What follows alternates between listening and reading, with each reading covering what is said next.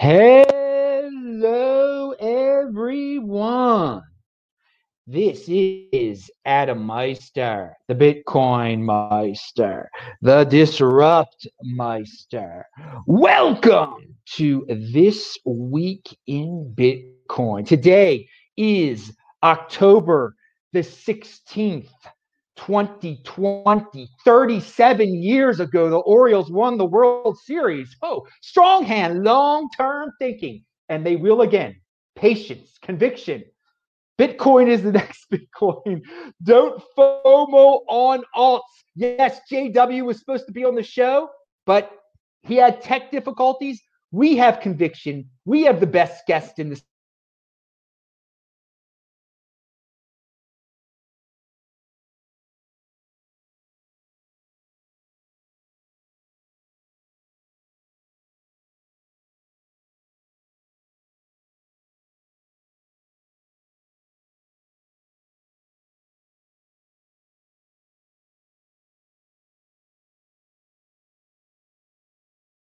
you today. Yeah, you've seen his great comments in the chat section before. Now he's here. You leave great chats, I put you on the show, okay? So let's start this baby off, because last night, you know, I was on, who knows what I was doing, watching some informative video, and I noticed, oh man, the Bitcoin price, it happened to drop. Something freaky must be going on. And sure enough, what is this? Over in Asia, we have this exchange, OKEx, and of course I've heard of it before, but I've never used it before because I've got a strong hand. A founder of the OKEx cryptocurrency exchange is being held by police, according to Chinese news source Caixin. The news comes soon after CoinDesk reported earlier on Friday that OKEx has suspended cryptocurrency withdrawals. Now, nobody likes that, citing the absence of an unnamed holder of the exchange's private keys. As the OKEx news broke Friday, cryptocurrency prices took a dive, with Bitcoin dropping around 3% in a half hour. So we've got some shady exchange over in Asia that's got some shady dude that might have done something shady. And so the shady exchange doesn't let people to take Bitcoin off the exchange anymore. And then the Bitcoin price drops by 3%, even though it's, you know, nothing happened to Bitcoin, just another exchange. And then we've got shady Chinese news also, because you never know what's true coming out of China. What, are they going to show people at the exchange just falling down all of a sudden now because they caught the OKEx virus or something? Okay, so Brian, what's going on here? What's your take on this noise? Well, yeah, pretty wild way to enter the weekend.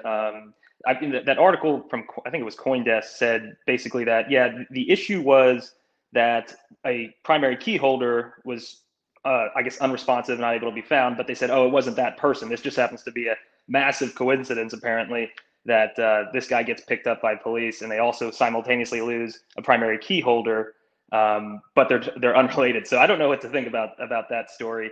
The one thing I took away from it, I mean, and also, by the way, I hope that person, that individual is okay and, you know, safe and everything, because you never know what's going on over there. But the one thing I took away from this from a Bitcoin perspective is, you know, I'm looking at headlines and articles about, you know, quote unquote, Bitcoin plunging on news of the exchange founder, you know, being, you know, lost somewhere essentially. And the plunge, quote unquote, as it was 3%. And, you know, it bounces right back. And to me, that shows sort of maturity in the market that we probably didn't see back in 2016, 2017, you know, right after the last halving. And, you know, I took that, you know, with a grain of salt. But again, the news itself is bizarre. And who knows what to think. Hopefully the guy's okay. But you know, Bitcoin, you know, marches on. Yeah, Bitcoin shouldn't care. There's been money laundering accusations in this story also. You've got it all in this story. And the funny thing is, like, we've been through this before, like 10 times. Like, something shady happens in China, something at an exchange, laundering money, and then it still we have people who worry and who say it's actually something to do with Bitcoin. So it's nothing to do with Bitcoin. It's, you know, there's the shady things happen. All right, yeah. Alessandro, what's your take on this story? Well, so it kind of reminds me to the whole deal with what happened with QuadrigaCX in Canada, right? And we've seen this, and you said it, right?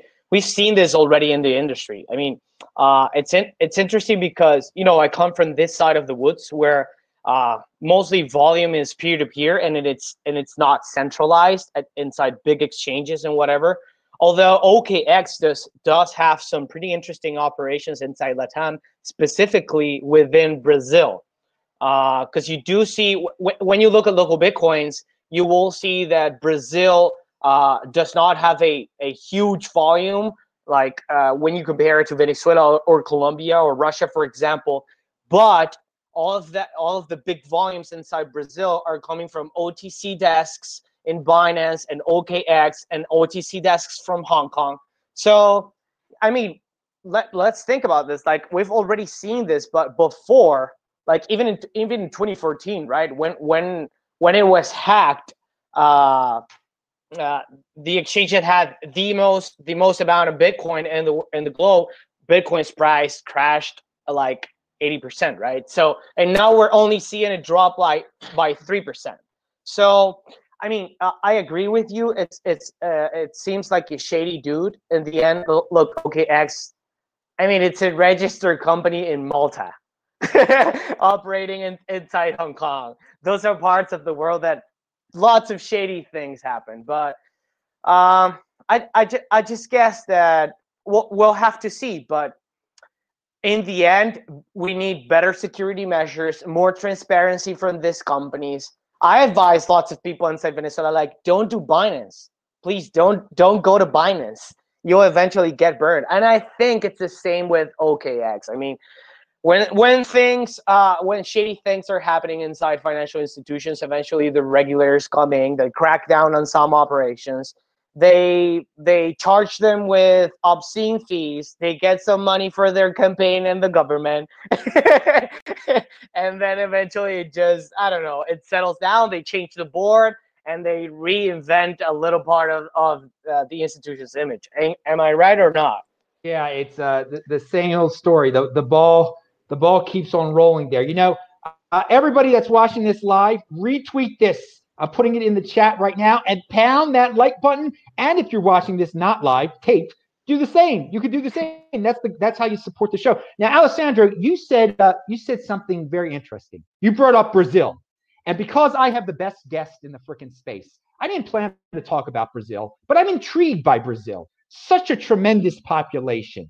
There's a lot of potential there for Bitcoin. What's the latest on what that you know about Bitcoin in Brazil? Anything you want to share? So regarding the latest things I know about Brazil, this week specifically and last week, I have not been so much in touch with it, only with my girlfriend who lives there. But I can tell you that I'm very bullish on Brazil, and it's not only regarding like digital assets, it's hyper-financialization of their economy. Because, you know, they've been supportive of the open banking regulations for the past 2 to 3 years. And so that gave birth to over 400 fintechs in Brazil. Whereas a couple of years ago, 5 to 8 years ago, the whole banking and finance sector in Brazil, 80 to 87% of it was controlled by only 4 banks, the 4 biggest banks in Brazil.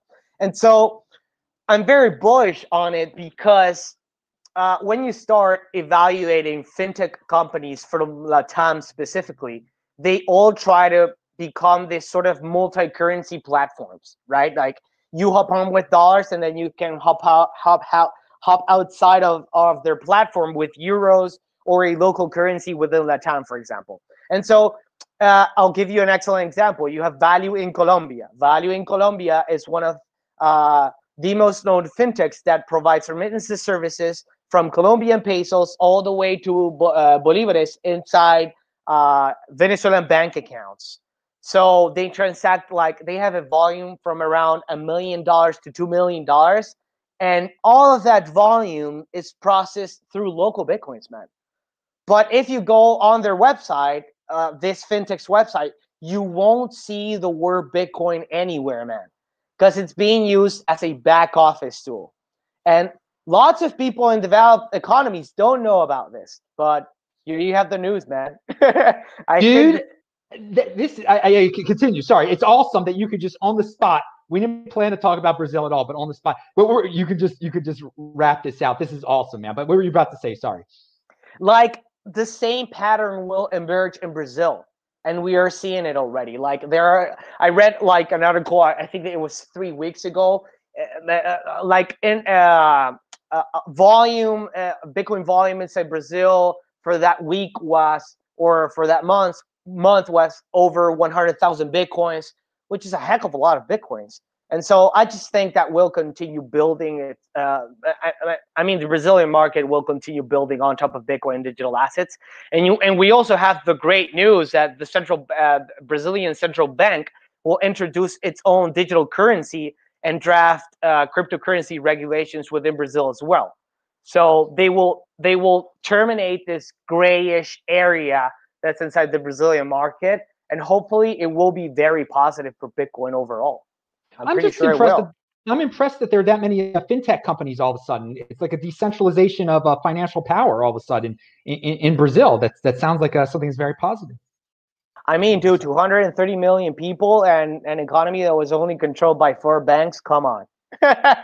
Yeah. So I do one final South America question. We'll talk about Venezuela later because, I mean, I got a guy on the ground in Venezuela. We got to talk about it. But of all the countries in South America, which one it takes the lead? Does one kind of inspire the other ones? Is one setting the pace? Is it Brazil? Dude, it's Venezuela, man. It's fucking Bitcoin swell, man. Like, if you read Matt Alberg's articles on UsefulTulips.org, you will notice, like, Venezuela is working as the harbor for Bitcoin volume within LATAM, and not only Bitcoin itself, but impressively, and I can say this from experience, the Bolivar, man. It's like, although the Bolivar was destroyed, our local currency, and we are still the only hyperinflationary economy in the world right now, it is being used as a, like, it's a utility, man. It's a tool that traders and people that do arbitrage inside Venezuela use it against Bitcoin. And so you have no idea of how many informal OTCs we have inside Venezuela. I know at least 20 of them. And some of them move, and we're talking about one of the most depressed economies in the world. Some of them move over $1 million a week, while you have people that are living hand to mouth on the streets in Venezuela. That's awesome on a perspective. On the other one, not so much. But yeah, I mean, Venezuela will continue being, man, the harbor for Bitcoin volume inside LATAM, to Colombia, to Brazil, to Peru, to Chile. I know people that have Western Union franchises, and they started also using Bitcoin as a back office tool, using Paxful, using local Bitcoins, using informal Chinese OTC Telegram groups that are within LATAM, informal Russian OTC Telegram groups that are within LATAM. It's amazing. It's amazing that Venezuela leads the way over a country that is financially sophisticated as Chile. I mean, it's unbelievable. Well, now that we're talking about Venezuela, Bryan, do you have any questions for Alessandro about Venezuela? We'll just get into the Venezuela talk right now. You there, Bryan? Oh, I don't know what happened to Bryan. It looks like he's there. All right, Bryan. I don't know what. Okay, Alessandro, tell us what is. What is up in Venezuela? The big Venezuelan stories that you want to share. So today, Maduro passed a law, a regulation, which basically allows him to create any new financial product, financial service, or financial infrastructure that is built on top of cryptocurrencies. Basically, to as a defense tool against U.S. sanctions and U.S. crackdown measures on the regime's operations. And sanctions have hurt a lot the Venezuelan economy, to be honest. I don't know if they actually will help to make Maduro leave the government or crack down the regime overall. But that's an interesting news regarding today specifically. And then last week, almost 2 weeks ago, the government, well, actually SUNACRIP, which is the cryptocurrency regulator from Venezuela, SUNACRIP introduced a new stock market that is based on Ethereum. So basically, I think I'm back, guys. Hey, Brian's back. Good. Keep on going, Alessandro. That is Ethereum. Oh, man. I didn't know we were going to talk about that today. Yes, continue. So basically, over the next couple of years, we will see the regulator in Venezuela introducing security tokens built on top of Ethereum, debt issued on top of Ethereum tokens, etc. And it'll be this new, parallel stock market to the old, the traditional one that is already established in Venezuela, that will allow people and companies from Venezuela to also go public via the emission of tokens.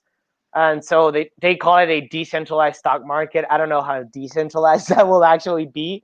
I had the opportunity to read all of the articles of incorporation and the procedural manuals for how you will issue tokens on top of Ethereum using this new stock market. And I'm not so bullish on that, but it's more like a Slithering House move rather than Hogwarts. All right. Now I've come up with a question here. I want to tell everybody watching this, pound that like button. If you have questions, my elite friends out there, we have answers. So type in BitcoinMeister or do a super chat if you've got questions about Venezuela, Brazil, anything that we talk about. The guests will be happy to answer them. I can answer the questions.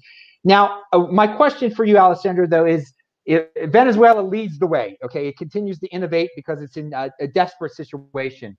Let's just say there was a regime change all of a sudden, and things got back to relatively close to capitalism. Do you think the people would drop cryptocurrency, or would there be more innovation? Not at all. I think that there will be more innovation because, everything is controlled by the government right now, right? So I think that it will lead to a way where we'll see more privatization, right, of industries, which is necessary. And Bitcoin will just come along, man. Bitcoin is all the way in the middle. To every single direction that you want to take, you can't avoid Bitcoin, right? And so we've built so much. We've gone down the road of Bitcoin, and we've created our own governmental Bitcoin rabbit hole already. That there's no going back from that, man. It's the future. The future is only building on top of that. And frankly, Bitcoin will be the best way to reconnect the Venezuelan economy with the global economy once again. It won't be the Bolivar. It won't be getting the Bolivar on the Forex market on Wall Street. It will not be that, man. And that's why I'm betting with my company, the only Bitcoin venture that has operations inside Venezuela that is offering custodian solutions to, this, Adam, banking entities and financial institutions inside Venezuela. I've talked to all of the regulators, all of them know me. And yeah, man, it's just a different perspective, right?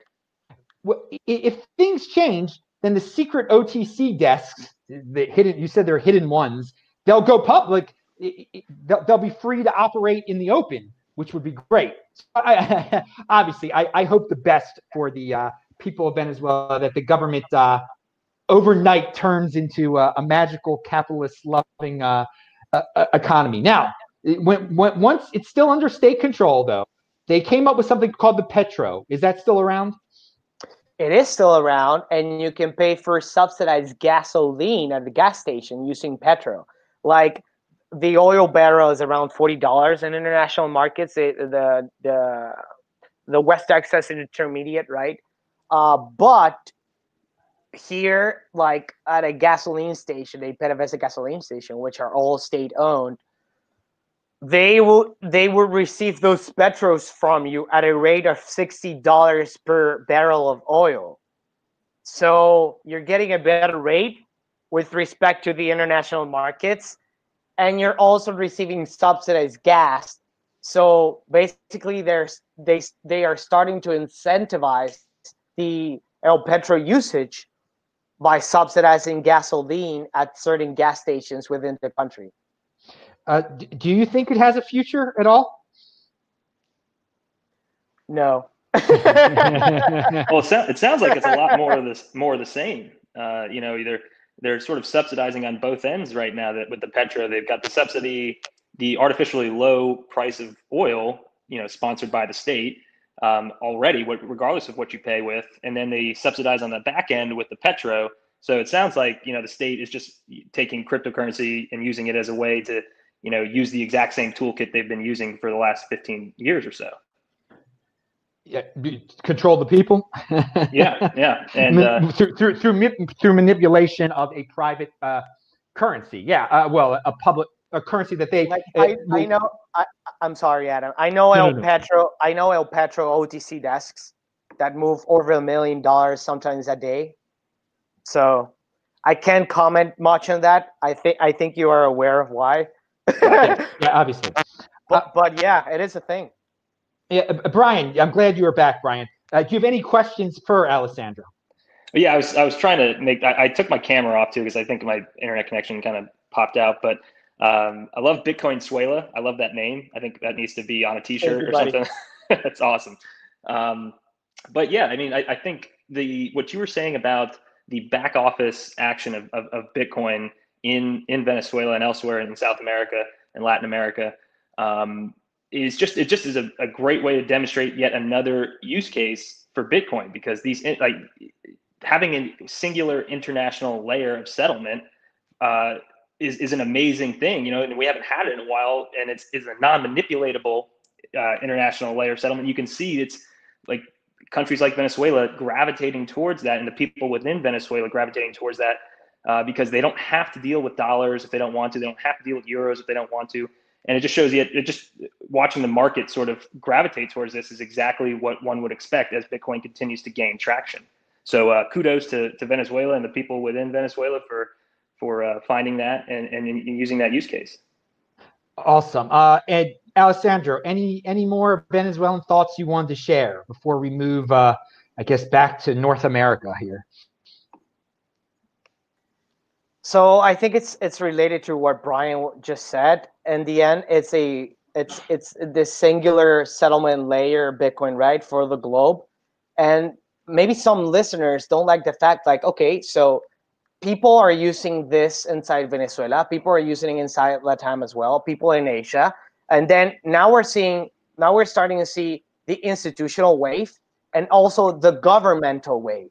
The government's getting into this. And so the next big thing will be central banks. I mean, the Venezuelan central bank has been obscurely for the past years evaluating how they could, like, adopt their own custodian solutions and start, like, migrating all of the international, all of Venezuela's international reserves into cryptocurrencies, for them to have, like, a new form of control of the country's assets. And so I think it's important to mention it, because I don't know if the Venezuelan central bank will be the first central bank in the world to actually have Bitcoin reserves within their balance sheet, but I think it's shifting and tilting towards that. I mean, I don't know for how many months or years the Maduro regime was fighting and dealing with the Queen of England to get back our gold, and they were recently allowed to do so. And so now they're getting back $1.8 billion in gold, which is all going to be repatriated inside Venezuela eventually, and all of that will be traded for Bitcoin, man. You can count on that. You can totally count on that. If that happens, though, it's going to prop up the regime. I mean, if they become the first country on earth to announce, you know, that our central bank has this much Bitcoin in its reserves, I mean, that, I mean, it's a good move. That's what all countries should be doing. And it's just the country has been backed into a corner where it's going to do this. So I mean, if it actually comes to that, do you agree that will prop up the regime? But at the same time, do you think maybe the regime will become less socialist? Yeah, I got a thought on this. I mean, Alessandro, excuse me. Yeah, I mean, if this becomes a thing, which I think it actually needs to, it would actually imply that we already have a more sound economy based on Bitcoin than based on any other like central banking based economy, correct? Right? Like it's like the US goes around in the world, and it's like, you are sanctioned, you can't move dollars, you're fucked. And so that has to change. And if there's a way to change that, I think Bitcoin is the best and most peaceful way of doing it. Because in the end, if the regime starts buying Bitcoin, who are they hurting by doing that? I don't know who are they hurting. If they get propped up by that, I think that's, in a way, a positive thing. But because that's the way Bitcoin works, right? Bitcoin is power for everyone and power for no one at the same time. So it will sort of rebalance things globally. And so, yeah. All right, Bryan, what were your thoughts on that?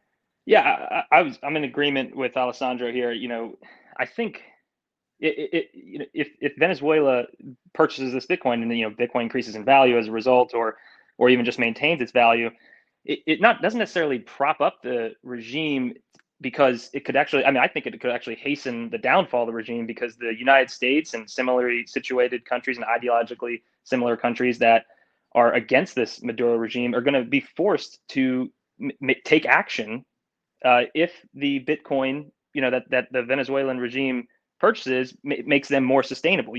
We've survived, like the United States and, you know, European allies and things like that over the last 10, 15, 20, 25 years have been using sanctions as this sort of indirect but very real war measure against countries.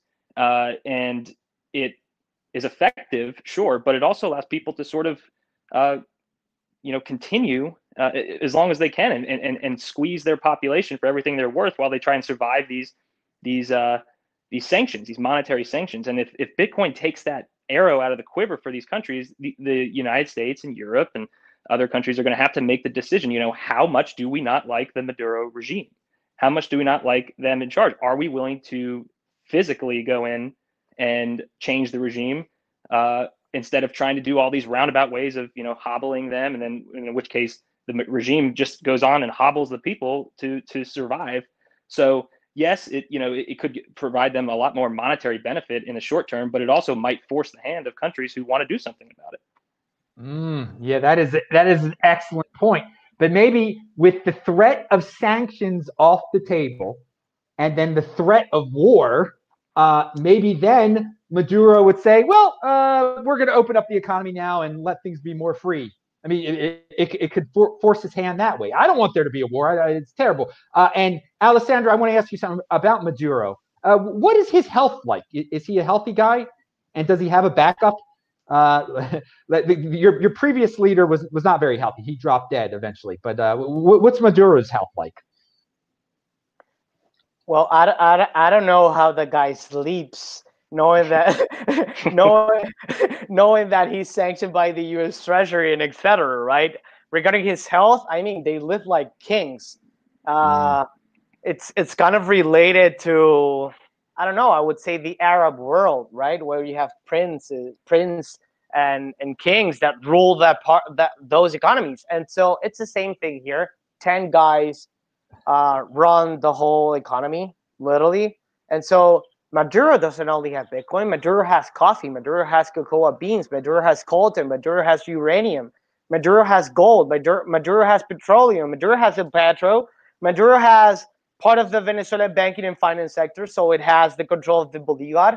Maduro controls the Venezuelan central bank. So Maduro controls everything. Maduro controls a part of Cuba. And so Maduro also controls cocaine. So it sounds like the setup they have in the Middle East in their oil countries. So you're an oil country, and you're kind of replicating what they're doing over there. But it's the only thing that we didn't replicate was those huge buildings and skyscrapers. Yes, that's an important part. You know, the United, say what you will about the United Arab Emirates or whatever, they definitely open up their economy. They have a free or relatively free economy. I mean, it's no comparison to, you know, the state control nastiness that you have where you are. So you're saying, though, he's got like a Politburo. If he had a heart attack all of a sudden, there'd be just another guy just like him to take his place. There's another sheik to take his place. Oh, totally. Yeah. And I mean, people need to be aware of the fact that Cuba also rules Venezuela. It's not only Venezuela. And Maduro is not even Venezuela. He's Colombian. So we have a Colombian dude that is a Venezuelan president that is in touch constantly with Cuba. And yeah, that's just how it is. You know anything about Cuba and Bitcoin? I've heard different things. I've heard there have been clickbaity stories like on CoinDesk, but I thought maybe you had like some insight. Do they really have Bitcoin in Cuba? Actually, I don't know anything about anything being related to Bitcoin inside Cuba. But I mean, if Venezuela is, again, the biggest peer-to-peer volume market sometimes globally, and we have lots of Cubans here, and the government is using cryptocurrencies. And so even the military inside Venezuela is mining Bitcoin and is using cryptocurrencies. So, and they talk to Cubans and they work with Cubans. So of course, Bitcoin has been exposed as well to a small percentage of Cubans. Mm. Well, I'm glad you have so much insight on the Latin American Bitcoin ecosystem. It's great. Before we go back to North America here, Bryan, do you have any other questions for Alessandro about this topic? I mean, I think he's covering it pretty well. You know, yeah. We got very thorough analysis there. Very good. Well, Alessandro, we'll at the end of the show, if you think of anything else, do bring it up. But we're gonna move to the, and guys, we look, best freaking guests in the space. We could change topics at any moment and just. You know, we didn't plan to talk this extensively about it, and there we go. You learned an incredible amount about what's going on in South America. I love it. This is a unique beast show. We got unique beasts here, baby. All right, so we talked about Venezuela and other countries possibly buying it for Bitcoin for their treasury, but no country has announced it yet. But what we've had since MicroStrategy earlier in the earlier in September. Is corporations announcing that corporate buy-in, basically, of Bitcoin, okay? And we had Stone Ridge announce this week, and who the heck even knows who knew what Stone Ridge was even was about before that. People are worshiping Michael Saylor now, and he's a smart guy, and he's got some really catchy sayings. So some people say the corporate buy-in has flipped the Bitcoin sentiment. And I must say, once we started, I mean, I thought it was the biggest news of the year when MicroStrategy made that tremendous announcement. And it has set the tone, a very positive tone, and I like that a lot. So, Bryan, what's your thoughts on the latest corporate buy-ins? Do people worship a pedestal Michael Saylor too much? And yeah, the companies beat the countries. Are the countries next? So, Bryan, take it away. Yeah. So there's definitely a lot of Michael Saylor worship right now. I don't know if it's too bad, you know, given this just happened and the way Saylor went in, you know, full Bitcoin, only Bitcoin. You know, he offered his shareholders the opportunity to buy back their stock at a premium after he spent $250 million buying Bitcoin and publicly announced it. So he said, "Hey, here's what I'm doing. This is my strategy.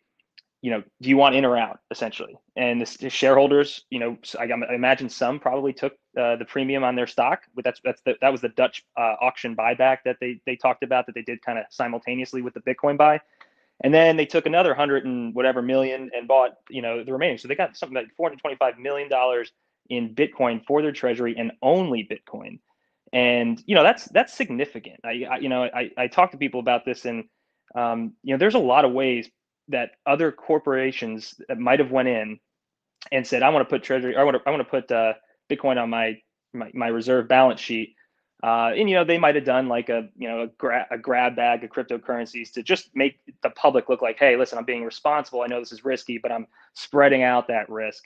And Saylor just went in and said, only Bitcoin. And that is a very powerful thing. He put his money where his mouth is. He offered his shareholders an out, and probably anyone that took that out is probably upset now because their stock price has skyrocketed. And he stuck with only Bitcoin after doing the appropriate due diligence in record time, essentially, because it sounds like he didn't even know really what this was in 2019. And by the end of 2020 or mid 2020, he's buying $500 million worth. So it's very impressive to me. So Bitcoin loves their heroes, and for better or for worse. So this guy gets, I think he gets has deserved a victory lap because he put his money where his mouth was, and I don't genuinely think that any other corporate buy could have gone better for Bitcoin relative to other cryptocurrencies.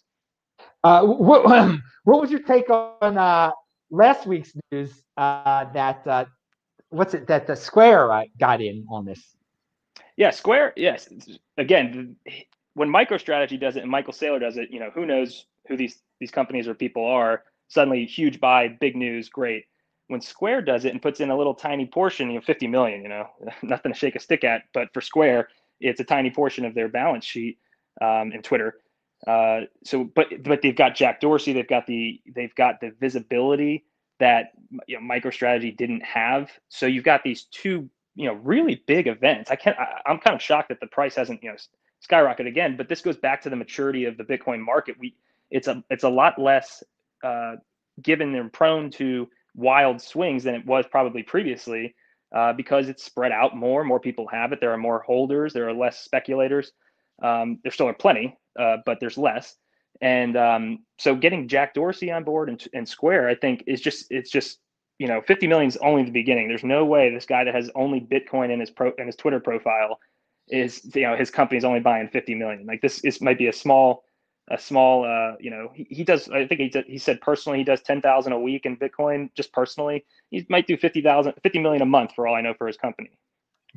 By the way, I'm bringing up Jack Dorsey partially because we're going to bring him up later in the show because he's made some mainstream news that maybe we should talk about. But all right, Alessandro, what's your take on the corporate buy-ins?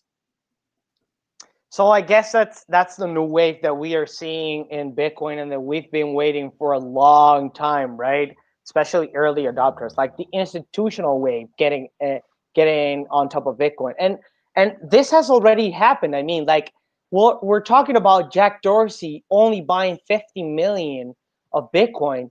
But, in 2011, Chamath Palihapitiya with Wences Casales and Mickey Malka, they invested like over $1 billion in this thing. And now they're Bitcoin billionaires. And I think it's highly important that those kind of guys are one of the biggest hodlers of the industry, right? And when you say those kind of guys, these are Silicon Valley guys, basically. I mean, all those dudes. Yeah, that's what Jack Dorsey has in common with the guy whose last name I cannot pronounce. But continue.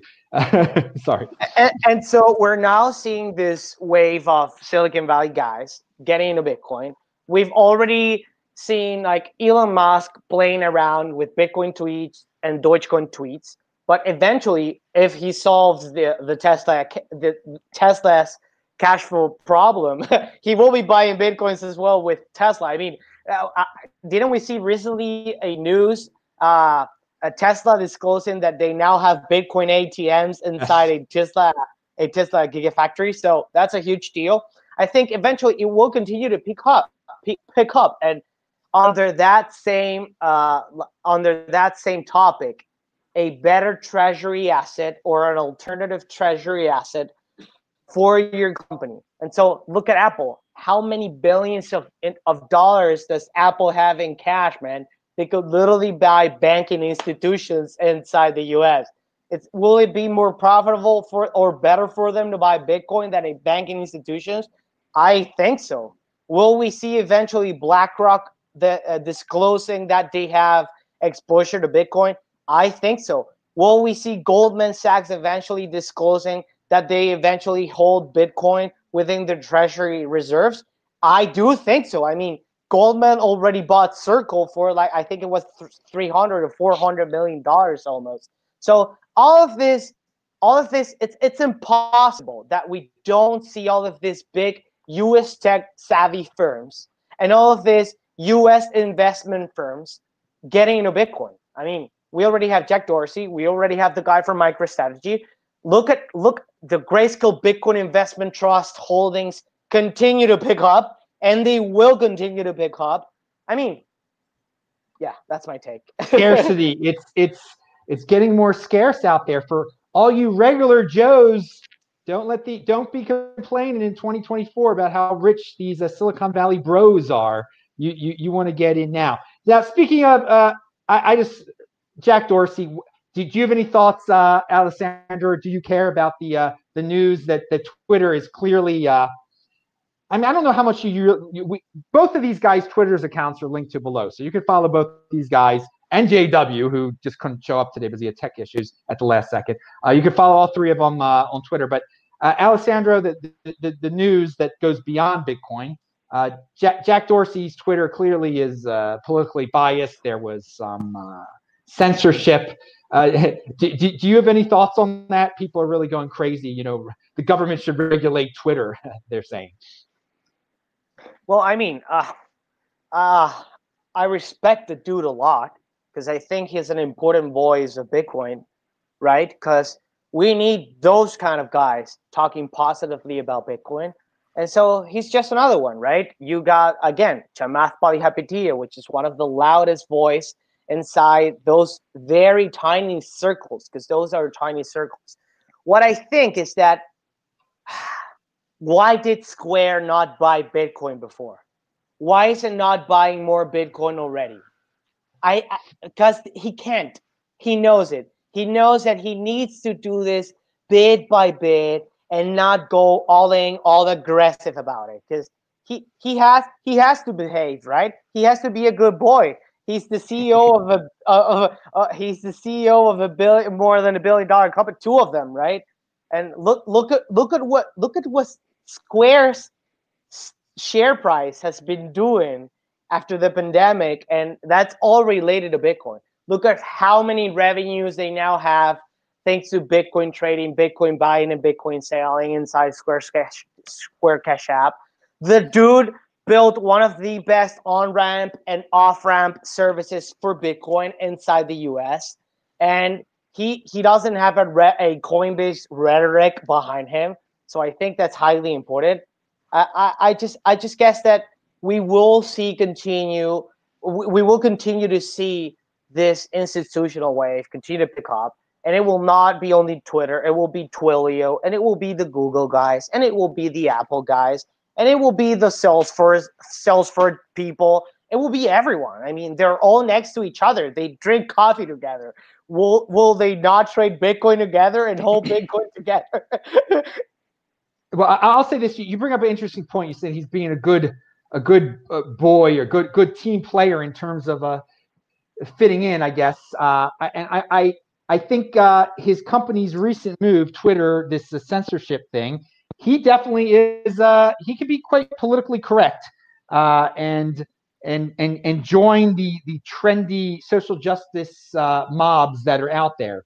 But it just shows you that you can have, and so many Bitcoiners are not that way. They don't want to fit in. Fitting in is overrated. Pound that like button, and are not part of social justice warrior mobs, but Bitcoin can't exclude anyone. So on one end, he's doing awesome things. He's really promoting Bitcoin. On the other end, his company has started to clearly do some strange, or just it's not strange, in your face political censoring that really, should we say, supports the establishment. So Bryan, what's your take on that aspect of it, on the censorship story that came out? Yeah, I think also you make a good point that, you know, enemies can own Bitcoin together. It's just like any other widespread monetary standard throughout history. You know, when an invading country succeeded in invading their neighbor, they didn't say, "Oh, we don't want that crappy gold. You know, that's their gold. It's a disgusting form of money." No, they want that gold. So, you know, enemies who hate each other want to exchange in the best asset that they can exchange with. So yeah, I mean, there's no reason that you can't, like, people you can ideologically disagree with can't both own and support Bitcoin and help it out. But yeah, from the censorship angle, it's disappointing to see, you know, a large forum like Twitter, a public forum like Twitter, not in a legal sense, public forum, but, you know, a large publicly available forum start censoring people. I don't think that it calls for some sort of government intervention. I think the best way to counter these things is vote with your feet. And, you know, to the people who say that that's not practical, or, you know, they have so much sway, you know, no one tells you you have to delete your Twitter account and move over to some new service like you do, Adam. Like, you can do parallel social medias at the same time, and, you know, it doesn't cost you anything extra. It's maybe an extra click.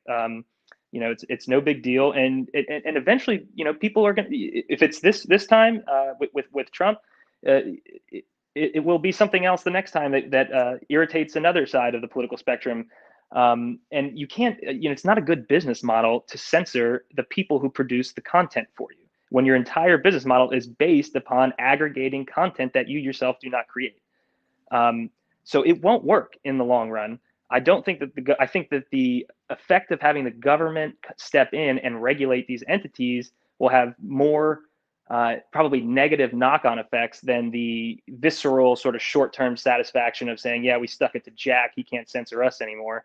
And like you said, or like Alessandro had said, yeah, I don't think Jack's in there, you know, plugging away saying, I don't want that, I don't want that, I don't want that. You know, he's the CEO of a massive company. There are a lot of stakeholders in that company.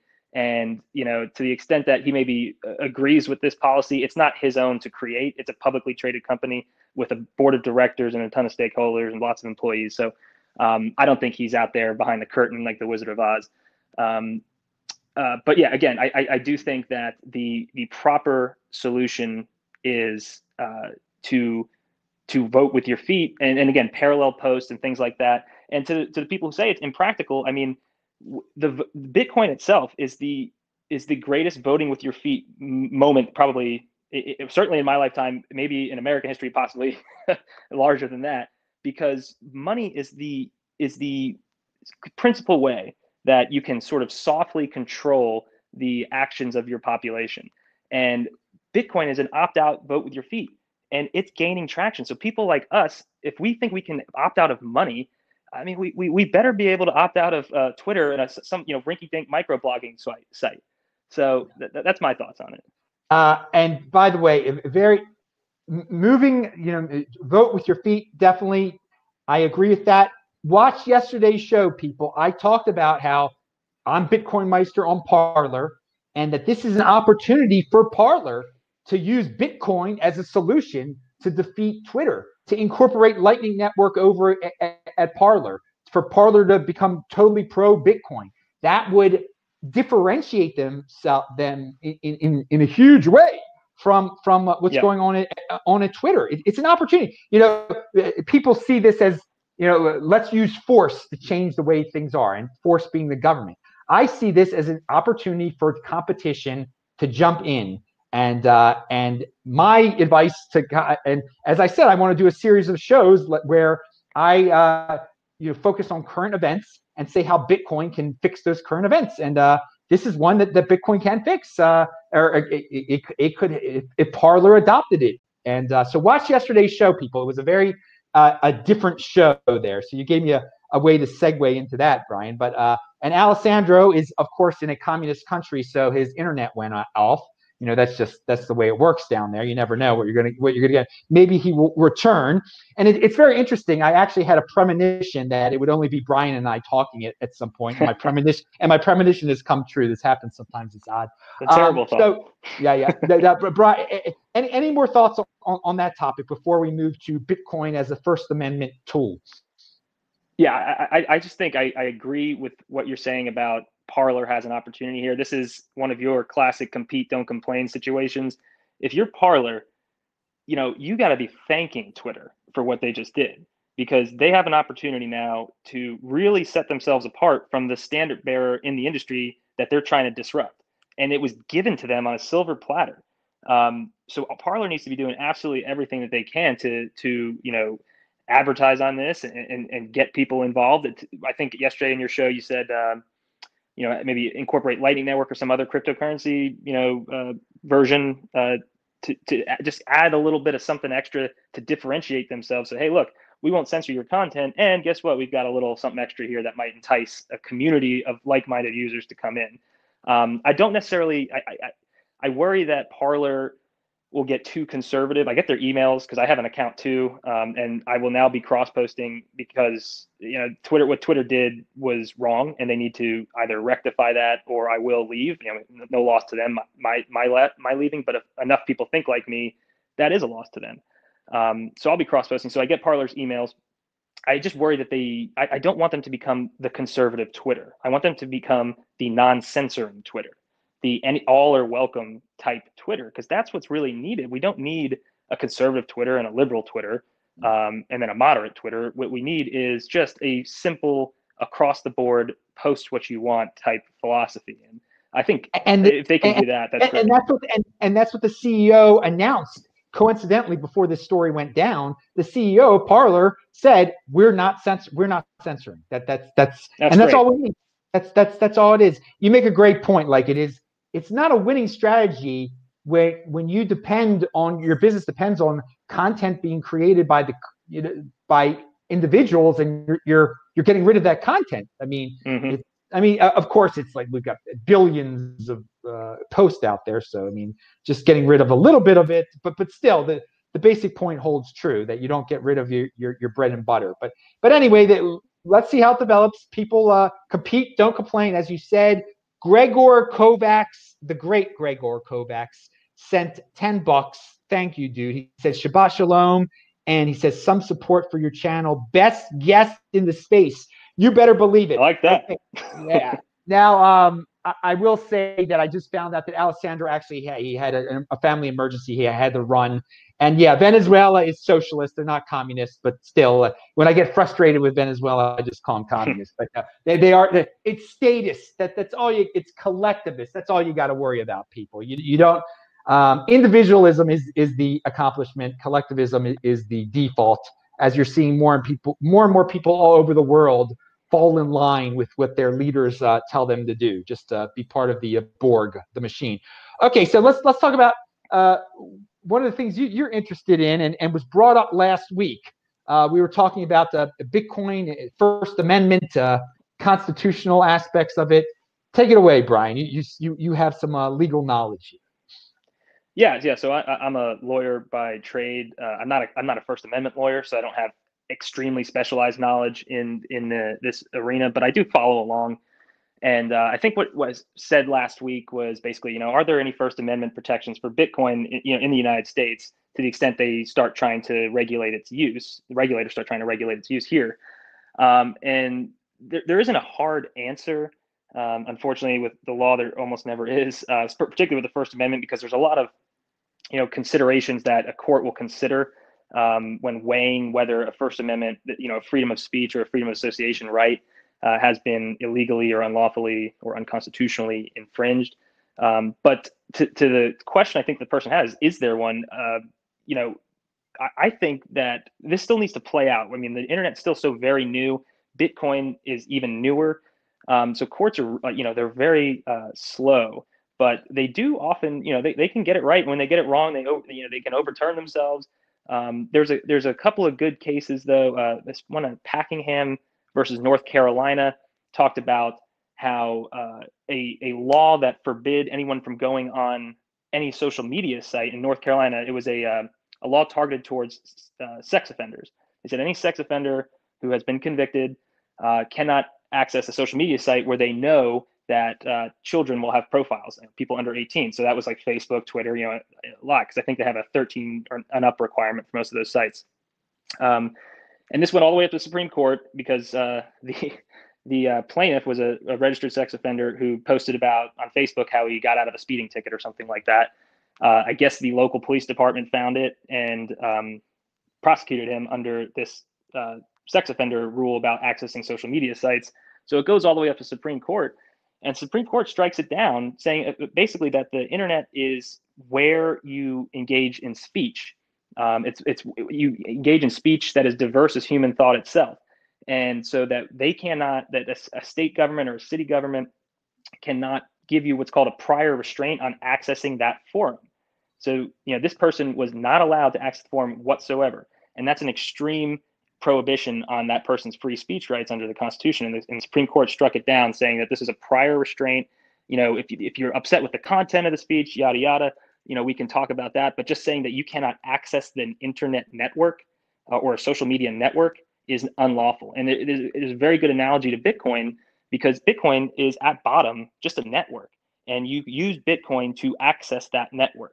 That's what a Bitcoin transaction is. That's what every transaction fee is a fee that can only be paid in Satoshis or Bitcoin in order to use and utilize the network. And Bitcoin isn't just monetary transmission or value transmission, but, you know, from the Genesis block onward, there have been text and speech and political speech. I mean, Chancellor and second bailout of banks is probably the most political speech that you can do at that time period. And it was in the Genesis block, the very first transaction. So, you know, I think regulators sort of narrowly construe Bitcoin as, oh yeah, well, this is maybe a way that they can launder money or something like that. And in actuality, it is has a lot broader application. And they're going to find, I think, over time, because what will happen is they will overregulate. Probably they will try and do something that hinders the network or hinders your access to it. But the courts, you know, they'll work their way through it, and probably, and I think that they may find that there are First Amendment protections to to access and use of the Bitcoin network. All right, this is I'm great. I'm very grateful to have a legal scholar here to discuss these matters. We've got a diverse group here. Best freaking guest in the space, as I say. Now I want to move on to another governmental legal type of issue, and this was from last week. But William Barr announced his publication of the Cryptocurrency Enforcement Framework. What was your take on that? Yeah, so I you know, it was an 80-page document. I got through most of it. I think that basically it's the foundational layer to pitch to the public of why they should be able to regulate and criminalize maybe potentially use of certain cryptocurrencies.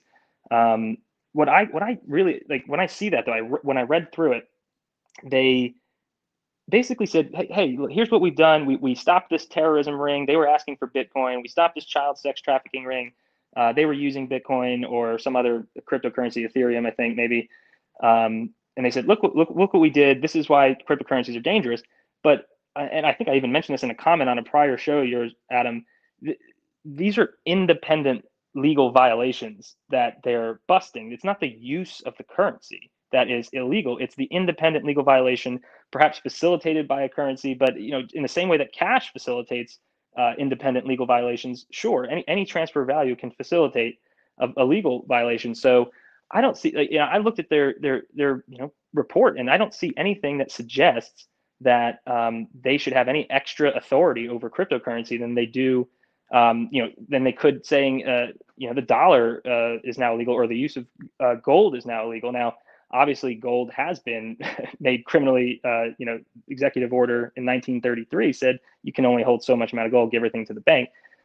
Sure, they can go ahead and try that, but, you know, it's not a practical solution for them, because there's no way that they could possibly confiscate that. So they're going to run into some sort of novel problems with trying to regulate cryptocurrency in the traditional way. But I think if they just stay in their lane and stick with what they know, you know, you can prosecute all these independent legal violations all you want, as far as I'm concerned, but the use of cryptocurrency shouldn't be an independent violation itself. And again, back to the First Amendment issue, they may not even have the authority to do that here in the United States. All right, I like it. I like this.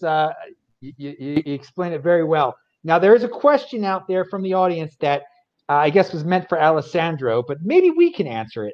I've got a good guess answer, at least. How long have Cuba and Venezuela been working together?